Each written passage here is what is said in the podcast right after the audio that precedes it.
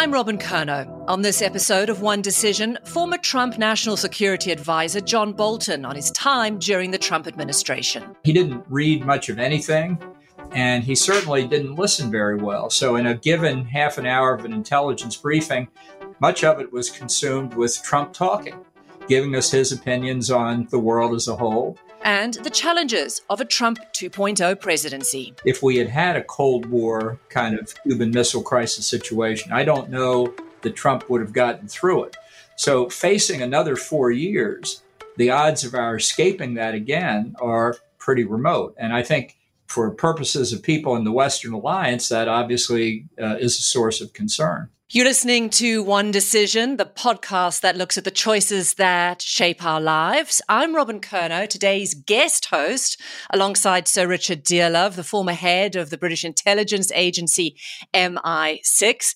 Every Thursday, we explore some of the biggest choices and issues facing our world, talking to the players and influencers making, informing, and shaping those decisions. Thanks so much for having me this week, Sir Richard. Robyn, it's great to have you on the podcast and a warm welcome. And I look forward to working with you. Thank you very much. And you too. And I, I know that you know our guest from your days as a top spy. And of course, I know of him from my years reporting and anchoring international news at CNN. Ambassador John Bolton is considered a foreign policy hawk in Washington and in capitals around the world. He has served in every Republican administration since President Reagan. Most recently, he was the national security advisor in the Trump administration. We're delighted to welcome Ambassador Bolton to talk today about a second Trump term, the possibility of that, China, the war in Ukraine, and whatever else we find ourselves discussing. So, Ambassador Bolton, hello. This podcast is, as I said, called One Decision. It's about those big decisions a leader makes in their career that can influence history. My first question to you is the decision to work for Donald Trump. How has that experience defined you? well, it was uh, it was certainly a great honor to be the national security advisor, uh, even if for only 17 months. It was uh, turned out to be a challenging uh, assignment, more than I expected. But I had met Trump uh, before the election. I had uh, spoken to him during the course of the election, spoken to him many times during his first year plus in office. And I believe that, uh, notwithstanding everything that I had heard about him, and I think I'd pretty much heard everything that everybody else had heard, I still believe that, like his predecessors as president, that he would be uh, aware of the gravity of the decisions he was making, the implications for American security and for others around the world, and that that realization would provide a framework of discipline that would overcome many of the things that I had heard and that were evident to all to see. And uh, unfortunately, I, I was proven wrong in that belief because there wasn't anything that provided a disciplined framework for him to make national security decisions. And so I spent 17 months trying to figure out how, in the uh, finding my hypothesis disproven, I could nonetheless try to create some kind of order so that our policies could proceed in a coherent fashion. So, what you're saying, to put it mildly, you were left disappointed in President Trump and his policies and his discipline. So, at the moment, he is the frontrunner for the Republican nomination. There is a huge possibility, I suppose, that Americans will vote him in again if he beats Joe Biden, whoever the Democratic nominee is.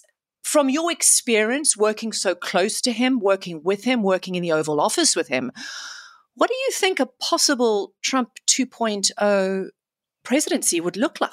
Well, it, won't be good for America, uh, unfortunately, or I think uh, our friends around the world. I've said before, and I continue to believe that while Trump did damage to the United States internally and damage to us internationally in his first term, all of that damage was repairable, and in fact, a good bit of it has been repaired. But then in the well, second, like what? What kind of damage? Just before we we move on. Well, I think his disdain for alliances, his seeing alliances as entirely transactional and not having a broader purpose for the United States, his uh, affinity for strong men around the world like Vladimir Putin and Xi Jinping, uh, Erdogan of Turkey, uh, Kim Jong Un of North Korea left both uh, allies and adversaries confused as to what America's uh, intentions and goals were. I think much of that has been corrected. I think the damage he did internally is more severe, uh, perhaps, in leading to distrust of institutions, which we're seeing him continue in his assault on the judicial branch because of his uh, four pending indictments around the country. But I think that too, the, the judiciary is a strong and independent branch of government. It, it will survive even Donald Trump. But in a second Trump term, and I had immediate reference to a second Trump term that would, would have followed uh, if he had been reelected in 2020, but it applies even to uh, a second Trump term that might begin in 2025. I think the damage could be more severe because he starts from a lower position uh, in terms of his regard for institutions than he did when he first took office. So I think the trajectory begins at the low point when he departed in 2021 after the January 6th riot and then goes downhill from there. I saw a poll today, I think that said 64% of Americans, you know, are pretty alarmed by having a presidential runoff between, you know, a very aging Biden and Trump and you know for the reasons that you've explained so clearly. I'm really quite alarmed and depressed by what you're saying because it sounds, you know, that you think it really is a serious possibility that he could get another presidential term. And uh, I mean, people like me who are optimists think that, you know, the good sense of the American people will never permit this to happen, however alarming it looks at the present time. I mean, how do you sort of analyze that comment from someone like me? Well, I'm, I'm alarmed and depressed too. I, I don't know really what else I can say. I mean, it's why uh, I and many, many others are working so hard in the first instance to deny Trump the Republican nomination. But it's an uphill fight uh, at the moment. And, uh, you know, we'll see what happens with the trials of some of these indictments, especially the two federal cases. I think a conviction in one or more of them could have a, a volcanic effect on uh, Trump's candidacy. We'll see what the Democrats do. I think people should understand it's far from certain that Biden will be the Democratic nominee. I think concern over his fitness for office continues to grow, and uh, uh, certainly within the Democratic Party. But uh, the the, uh, the the mood of the country is uh, very negative toward a rematch between Trump and Biden. There are polls in the range that you spoke of where 70% of the American people do not want a rematch. It, whichever one they would vote for, they, they don't want to see the two of them running against each other. So I think 2024 could look a lot like 2016 and 2020 in that in those two previous elections, there was a large group of people who didn't like either candidate. In 2016, it turned they turned out they didn't like Hillary more than they didn't like Trump, so Trump won. In 2020, it was the reverse, and Biden won. That group was large in 2016. It was larger in 2020. It's even larger today. And I don't think at this point we can predict who wins between Trump and Biden if that turns out to be the race. And Ambassador Bolton, I know that your book was called In the Room Where It Happened. I'd like to hear you riff the Hamilton song. But but more seriously, if you we're looking ahead at this possibility of a Trump 2.0 presidency, what did you see? Give us a few anecdotes about what took place in the Oval Office or moments between you and him that are causing you to issue this warning, which is what I think you're doing right now. Well, I tried to write about this in the book. Uh, some some people call it a tell-all. I just call it another day in the office, extending over 17 months, and and it's the pattern. I I, I wasn't trying to uh, write characterizations of Trump's behavior. I was simply trying to lay it out, fact by fact by fact, and people can draw their own conclusions.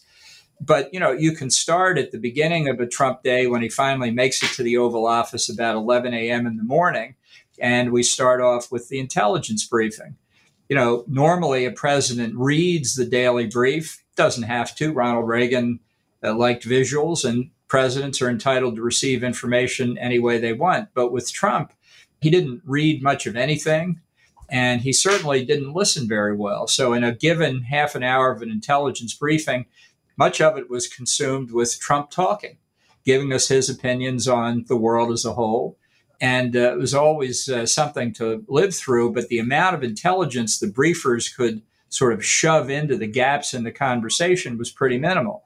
And it recalled to me the comment that former President Lyndon Johnson once made. And this is, given what we know about Lyndon Johnson, this is a real mark of self awareness for him. He said, You know, I don't learn very much when I'm talking.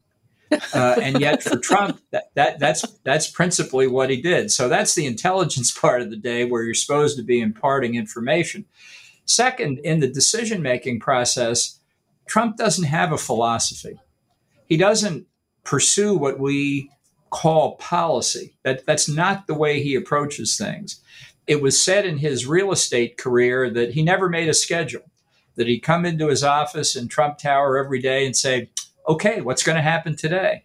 And that was pretty much the way it was in the White House, too. Maybe that's a way to be a successful uh, real estate developer. I, I don't know, but it's not the way to be a successful president. And then finally, when a decision is made and announced and we begin to implement it, if it didn't go well, and sometimes they don't, the president simply wouldn't own it he would uh, he would be pointing fingers. Uh, he would say, you know, I knew this was the wrong thing to do, but you talked me into it. And that what that leads to among subordinates is people saying, well, I'm not going to offer my strong views on things. So that was part of my responsibility as national security advisor because my office was only 10 or 15 yards down the hall. I usually heard the uh, the response first, and that's just not good leadership. You've got to make decisions uh, Richard, as you know as well as I do, if not more, often on incomplete information or uncertain information. You have to judge the risks, and then you have to follow through and try and do the best you can to have your decisions implemented. If you're not willing to take responsibility for mistakes, which, by the way, all of us make except Donald Trump, then you're not providing effective leadership. I, I think, other than the COVID crisis, which was a long term unfolding crisis, solved in large part by the development of the vaccines, we didn't really have a national security crisis that unfolded minute by minute in real terms. We had we had some tough times, but nothing like the kinds of crises that we saw during the Cold War. I don't know how we would have come out if we had had a Cold War kind of Cuban Missile Crisis situation. I don't know that Trump would have gotten through it. So, facing another four years, the odds of our escaping that again are pretty remote. And I think for purposes of people in the Western alliance, that obviously uh, is a source of concern. I want to talk about those intelligence briefings because you mention also the deep loss of trust between Trump and institutions, and in particular the intelligence institutions, whether it was the FBI after, you know, particularly after January the 6th, CIA, military intelligence. Can that trust be restored in a 2.0 Trump presidency? And more importantly, what impact would a Trump presidency have, for example, on Five Eyes, that key Anglo sharing intelligence uh, organization, and, and also AUKUS, for example, which involves nuclear submarines to deter China? What are the global implications of those alliances if Trump comes in again? Well, Trump has his own unique definition of trust and loyalty. And to him, trust and loyalty are personal. I think all of us who work uh, for him in the administration, people in senior positions around the government obviously want to be loyal to the president. He's the decision maker. But fundamentally, what we're all loyal to is the country and the Constitution. And Trump couldn't tell the difference between them. In fact, if anything, he thought personal loyalty was more important. So when intelligence officials came in and said, well, we think X or Y, and it didn't happen to be what he agreed with, he took it as a personal affront. Now, in the course of my career, I've disagreed with intelligence analysis on any number of occasions. That's what you do. You argue back and forth. You try and you're, what you're trying to do is reach the truth because if you don't operate on the basis of truth, it's not going to be long before you get in trouble. And some of these questions are very hard to decide. But that wasn't what Trump was arguing about. He was arguing about whether people were doing really what he wanted. And if they gave testimony in Congress that was inconsistent with the world he wanted to paint. He took that as disloyalty. And he believed that he had sources of information that our intelligence community didn't have. You know, members of the Mar a Lago Club, people he met at political rallies who would tell him, Well, I've heard X. You know, all Ukrainians are basically Russians. Or he had heard Finland was still part of Russia. And he had heard that. He hadn't heard it from us So he believed he had better sources of intelligence than his senior advisors were providing him. And finally, as I think we've seen in the case of the indictment for the retention of classified information after he left the White House, he had no feeling for the significance of sensitive information. The most egregious example of that actually took place. I was out of the country, but my deputy was sitting into that intelligence briefing, and it. Uh, I'm not revealing anything here, but there was a picture of a failed Iranian rocket launch. Of course, gladdened our hearts when we saw it. But Trump was gladdened enough about it that he asked to retain the picture. The intelligence briefers and my deputy, Charlie Kupperman, in the room said, Well, please, sir, don't let this get out of your hands. And he said, Fine, no problem. They left the room before the CIA director was back at her office in Langley, Virginia, Trump had tweeted the picture out saying, The Iranians say we sabotaged that missile launch, but it's not true. I'm glad they believe it, though, or words to that effect, and put the picture as handed to him out on the internet. So, you know, you asked about Five Eyes and how much people can trust him, and other countries like Israel, how much sensitive information would they provide even to other officials in the US government if they feared that it was at risk of Trump blurting it out at a news conference or tweeting it out on one of his social media accounts? John, it's worse than I feared when I hear your personal descriptions. It sort of sends shivers down my former professional spine, if I can put it like that. But uh, moving on really to the future or, you know, future policy decisions, what is the attitude, sort of, in the foreign policy echelons of the Republican Party about Ukraine? I mean, is there a serious isolationist tendency in there, or do they understand the importance ultimately of not letting Putin into a situation where he can claim he hasn't lost this war. Okay, we, we all know that he doesn't have to win it. I mean, what worries me is that I, I think there's evidence of sort of the isolationist tendencies reappearing. Whereas, you know, in the past, someone like me has always depended on the good sense of the Republican Party to take strong foreign policy decisions. How do you deal with that issue? How do you see that? I would have to say it's gotten more serious in the past six months than I thought uh, before. And certainly from my perspective, there hardly is a national security wing in the Democratic Party anymore. I mean, you can count on the fingers of maybe two hands in Congress how many people understand uh, what's at stake in a world where I think threats are growing and metastasizing, not shrinking. What has happened in the Republican Party, I, I believe, in substantial measure, not entirely, but in substantial measure, is due to Trump and his aberrational views on America's place in the world. But once it starts, the virus spreads. And we had a situation in July when the House of Representatives voted on the annual defense authorization bill. And there were, I think, three amendments to cut off aid to Ukraine, all failed. But one third of the House Republicans, about 70, voted in favor of cutting off all aid. Now, the good news is two thirds voted to continue it. And many of those who voted against it knew that their votes were of no consequence because the House as a whole would pass the aid.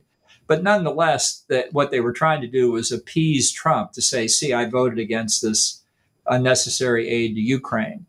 The Senate is much more solid. There are probably only three or four of the 49 Republicans in the Senate who are wrong on the on the Ukraine question but a lot will depend on who gets the presidential nomination. If it's a Reaganite kind of Republican, then I think the dissidents in the House will fall back into line. If Trump becomes president again, then I think it gets very serious, and not just for Ukraine, not across the board, because Trump he likes to bluster, and sometimes that actually works uh, against a recalcitrant adversary.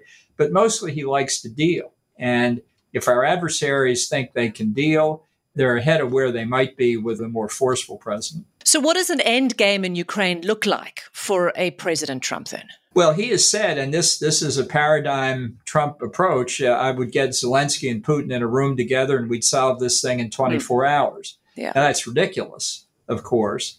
But what he would do after that failed would be the real test. And if he thought Zelensky was being obstructionist, he might agree with Putin. He might go the other direction too. Or he might bring in his friend Xi Jinping to be a mediator. I mean, this is, we're in uncharted territory yet again. because this war on the continent of Europe, which Trump said would never have happened because Putin would have been invaded if he had been president, is going to be a test for whoever the next president is. In fact, I think Putin was waiting to see the outcome of the 2020 election. And if it had been Trump, he would have been hopeful that Trump withdrew from NATO, as he had threatened to do on several occasions, which would obviously have been of material assistance to the Russians in defeating the Ukrainians. So, to both of you, how does NATO or Europe game this out? Well, I think the near term could be important here because if the Ukrainians don't begin to make more significant military advances, uh, and they're fighting very hard, but we did not supply them with assistance in a strategic fashion. We've doled out this weapon system and then that weapon system after long arguments. It's not the way you fight and win a war. We've put restrictions on the Ukrainians that I think were excessive, and I think uh, we've been deterred by Russian threats, uh, both threats of conventional escalation and nuclear escalation. Putin doesn't have the capability to escalate this war. He doesn't have a hidden army somewhere. If he did, he'd deploy in Ukraine to make up for the abysmal performance of the Russians so far. And our indications are that when he's rattled the nuclear saber, he hasn't redeployed any of his nuclear forces. Our intelligence officials have testified to that in Congress in open session.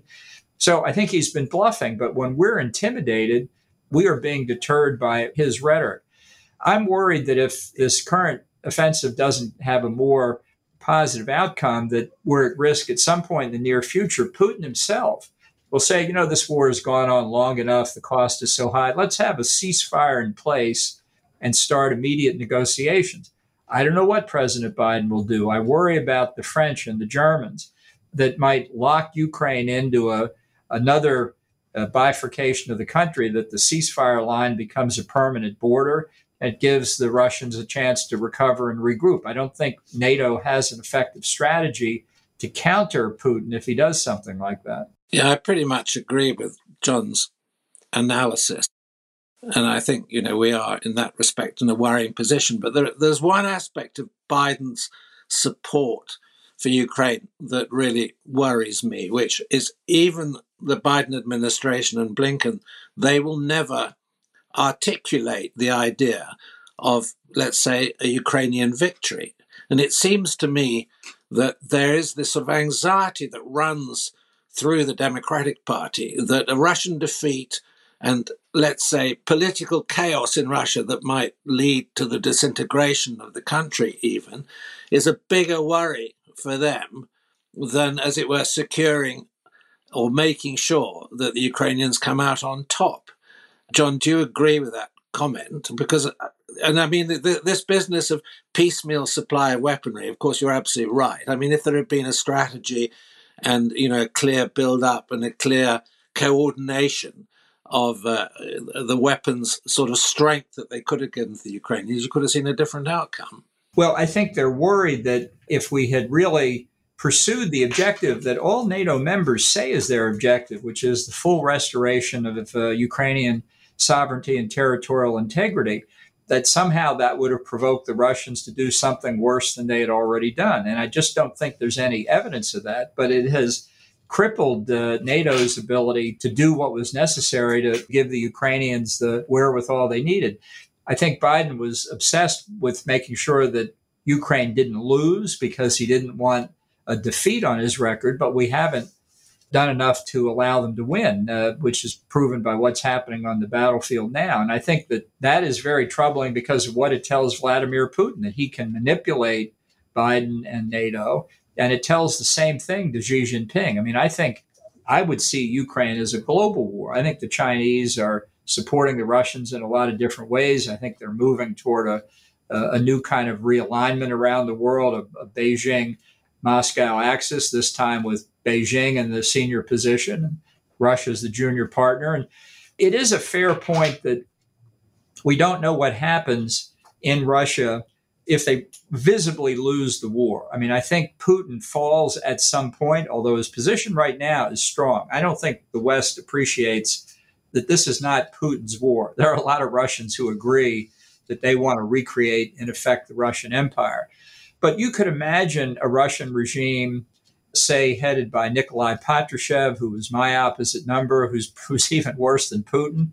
you could imagine a government in Moscow that was very weak and unable really to exercise effective control over much of far eastern Russia, which would be very dangerous for the West if China were able to exploit that. We just don't know. We're, uh, we're again in uncharted territory. After the Cuban Missile Crisis, there was at least a Politburo in Moscow that could say to Nikita Khrushchev, Nikita, it's time you took retirement. There is no Politburo in the Putin government. There are no institutions that can bring him to account and find a replacement. So if Putin goes, it could be chaos. So you issue a warning that we're already in a in a global war and potentially a, a forever war or a never-ending war with Beijing as the puppet master. What are your thoughts around Taiwan and China at the moment? Yeah, China's been very assertive about uh, saying that it uh, it it, it, its version of the one China policy is Taiwan belongs to us. That's that's what they they mean when they say one China policy. Uh, and I think there's a, a very sensible analysis that uh, China's now declining population, its aging population, its diminishing workforce, the effect of the one child per family policy, the tightening of central control over the economy are going to leave China weaker in coming decades. So it's at the height of its military strength now. And if it's going to act, it's going to act sooner rather than later. I think it's important to deter China. I think we're behind the curve on that, although I think we can still accomplish it. I don't think actually China's likely to invade Taiwan. They, they've seen what happened in Ukraine. That's not what they want. They want to inherit the chip manufacturing capabilities and really all of Taiwan's industrial capability. They don't want to grind it into the dust. So I think what they would do is create a crisis, some kind of pretext that allows them to throw a blockade around Taiwan and see if we come to its defense. And I can tell you that uh, certainly in Taiwan, and I believe in Beijing, everybody's watching how the West performs in Ukraine. I was been to Taiwan many times. I was just there this spring, and uh, among other things, seeing a lot of old friends and, and officials, and met with the uh, Taiwanese foreign minister who, in his office, not only has a big stand up flag for the Republic of China, Taiwan, also has a big stand up flag of Ukraine in his office. It's the first time I've ever seen anything like that. So, if Beijing thinks that we are serious about repulsing the uh, unprovoked Russian aggression in Ukraine, I think it will weigh on their calculations about what to do with Taiwan. John, I think you just said for me something really important about China most of the people who are my interlocutors on China appear to assume, you know, a rising graph of power and economic influence. I agree with you that there is a sort of fragility in China's success at the moment, and that perhaps it isn't going to be like that at all, and that China faces huge economic and social problems internally, and that Xi's sort of dominance is not to be assumed as a sort of absolute assumption that that's the way China is going to go. How do we get this message across more broadly? Because this sort of fear of China and this, this velvet glove handling of China, you know, is determined by its assumption that it's, you know, it, it, it's an accumulating power and that we can do nothing about that. Well, I think people are beginning to see the fragility that you mentioned, but it's a slow learning process. And I think they've also seen some of the uh, evidence of the real threat China is posing. If you look at how across the, the global West as a whole, we've come to understand that Huawei and ZTE are really arms of the Chinese state and that their domination of fifth generation telecommunications would be a catastrophe for us all but uh, there's still a long way to go. And if it's right that China is in a long term secular decline, the threat in the near term, meaning the next 10 years, 15 years, thereby becomes more acute. And uh, that really still is something that in the private sector in particular, people need to become more aware of. Ambassador Bolton, if you were advising the next government, the next administration, either as a national security advisor or as Secretary of State, and I'm talking hypothetically here, what needs to be done? What would you advise the next president? Well, I think uh, one thing that's clear is we need more capabilities across the board and higher military spending. You know, there was a bipartisan commission in the United States some years ago, bipartisan, that said we need around a 325 to 330 ship Navy. Right now, we've got 285 ships, and that number is going down. It's a huge budget item.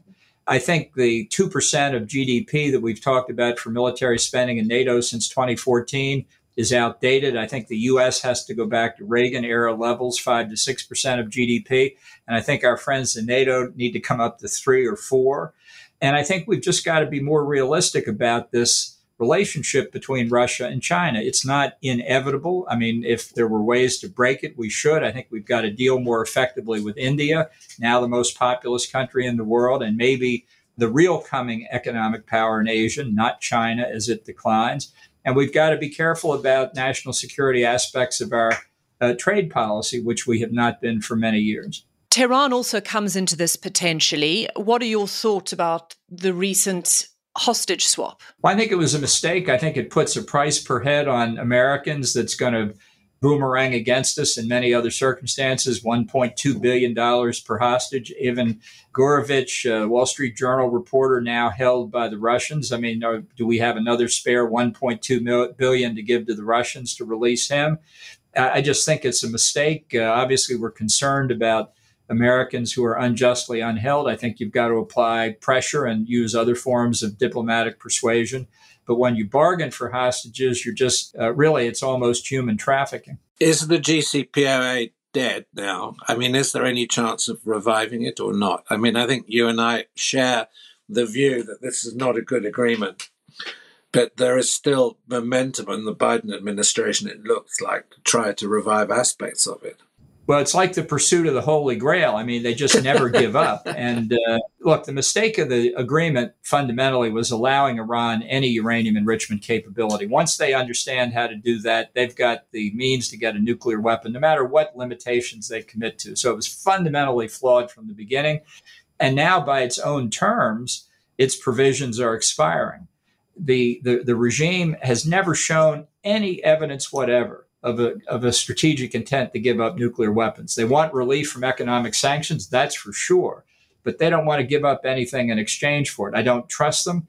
And I just think it was a bad deal that uh, that we should avoid at all costs. On the issue of nuclear weapons, obviously huge concern about Iran. But if we look again to that conversation about Trump 2.0, how concerned are you about President Trump and nuclear weapons? And did you see anything that caused you concern during his first administration? No, I mean, I think the idea that he was sort of fiddling with the nuclear button on his desk is overstated, but I just don't think he. It's not that I think there's a Dr. Strangelove problem. I think he just doesn't understand what he's dealing with. And therefore, whatever decisions are made are not going to be well considered uh, or, or well thought through. I think his fascination with reaching deals with the likes of Kim Jong un or the Ayatollahs in Tehran uh, make it very dangerous because he doesn't understand the implications of some of the uh, trade offs that he's being asked to make. That argues strongly, John, for you being there if he gets back in. Thanks a lot, Richard. Well, who who's part of a Trump cabinet? I, I don't. Well, number one, he's not going to ask me, so it truly is a, a hypothetical question. But I, I don't. I, I, lasted 17 months the first time. Didn't he stop you from becoming the Secretary of State because he didn't like your mustache? He assures me that that's not true, and of course, I believe everything Donald Trump says. Ambassador Bolton, I want to go back to our original thesis, and I know that this is not the first conversation where you are essentially coming out on the airways globally trying to warn uh, the world and Americans about voting for Trump again, and particularly within the Republican Party. How successful do you think you're being? And do you believe that Trump will be the Republican nominee, or do you believe that something will happen between now and then? Well, I think as of now, he will be the Republican nominee unless unless we find a way to defeat him. How? Well, I think the potential for defeats in these trials of these indictments, being convicted by a jury, could do it. It could well be if the Democrats come to their senses and find a nominee other than Joe Biden, that that would, it may be counterintuitive, but I think have an effect within the Republican Party. If they're not going to nominate an octogenarian, maybe we don't need to nominate a septuagenarian maybe there's somebody who's merely 50 years old who could be president. And I think the shakeup on the Democratic side could have a comparable effect on our side. And I do think the point that, as we talked about at the beginning, the American people do not want to see a rematch. And eventually, one hopes in a democracy, the people's views get heard by somebody. So the current environment doesn't look very promising, but we're still a long way from over. Ambassador John Bolton, thank you so much. John, great talking to you. Thank you. Glad to do it. So, Richard, that was fascinating, wasn't it? What struck you about that conversation with Ambassador Bolton?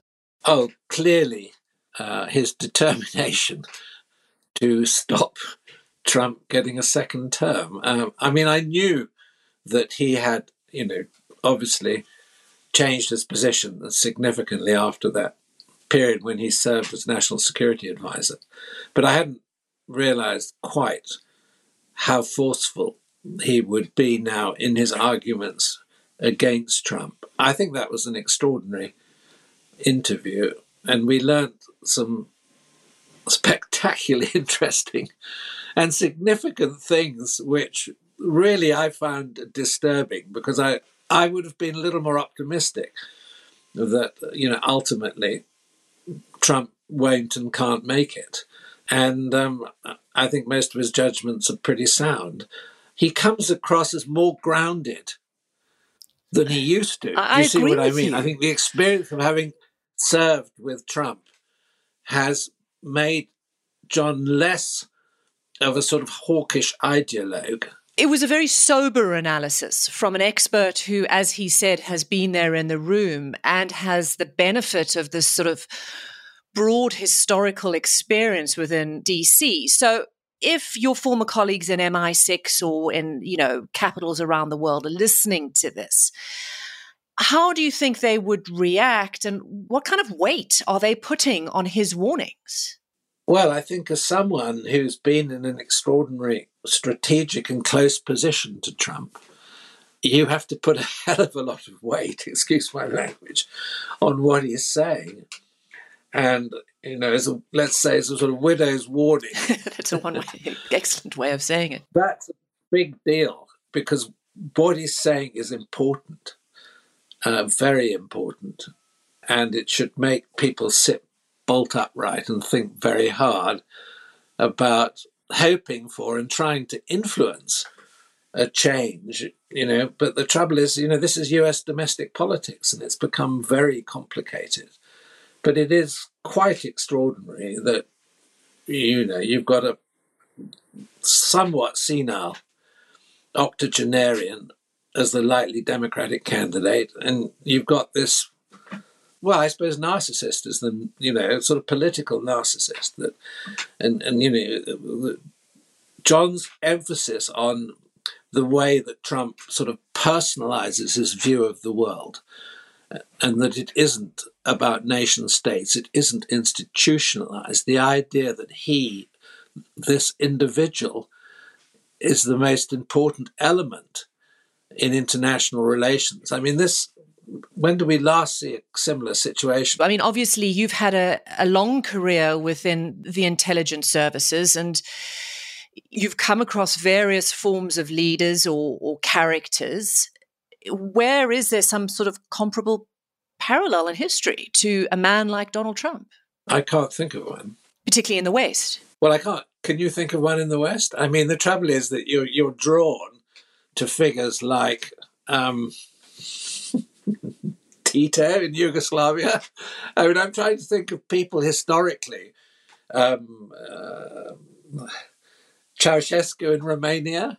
I mean, the, these were politicians that did personalize their political systems to an extent.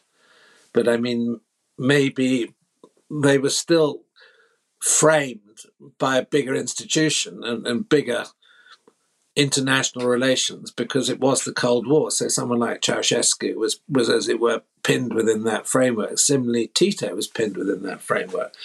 But they had a, a strong sort of personal style which spread to their relations with the West, and they exploited that. And of course, they were points in the Cold War where the West could, as it were, squeeze get a knife in and lever open those relationships. I mean, I'm reluctant to make comparisons with with people like Mao. I mean, that's going too far and going back too far because You know, I, I don't think Trump is in that league, but he certainly a significant figure in a minor league of political rogues, let's say. So, Richard, it's been wonderful. Thank you for allowing me to join you this week as a guest host. No, great, Robyn. Really enjoyed doing the interview with you. And I, I think we were both privileged to share that experience of interviewing John in phenomenally good form. He was very clear and very fluent. Uh, you know, they clearly he's he feels like certain people need to to step up to the plate, and he's rallying the troops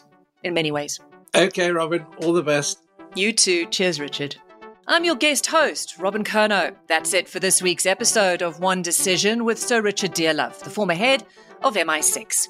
New episodes are dropped every Thursday, which you can like and subscribe to so you never miss an episode. Tell us your thoughts, what decisions have impacted you, and where you live. Or email the team at onedecisionpodcast.com. Thanks for listening. See you next time.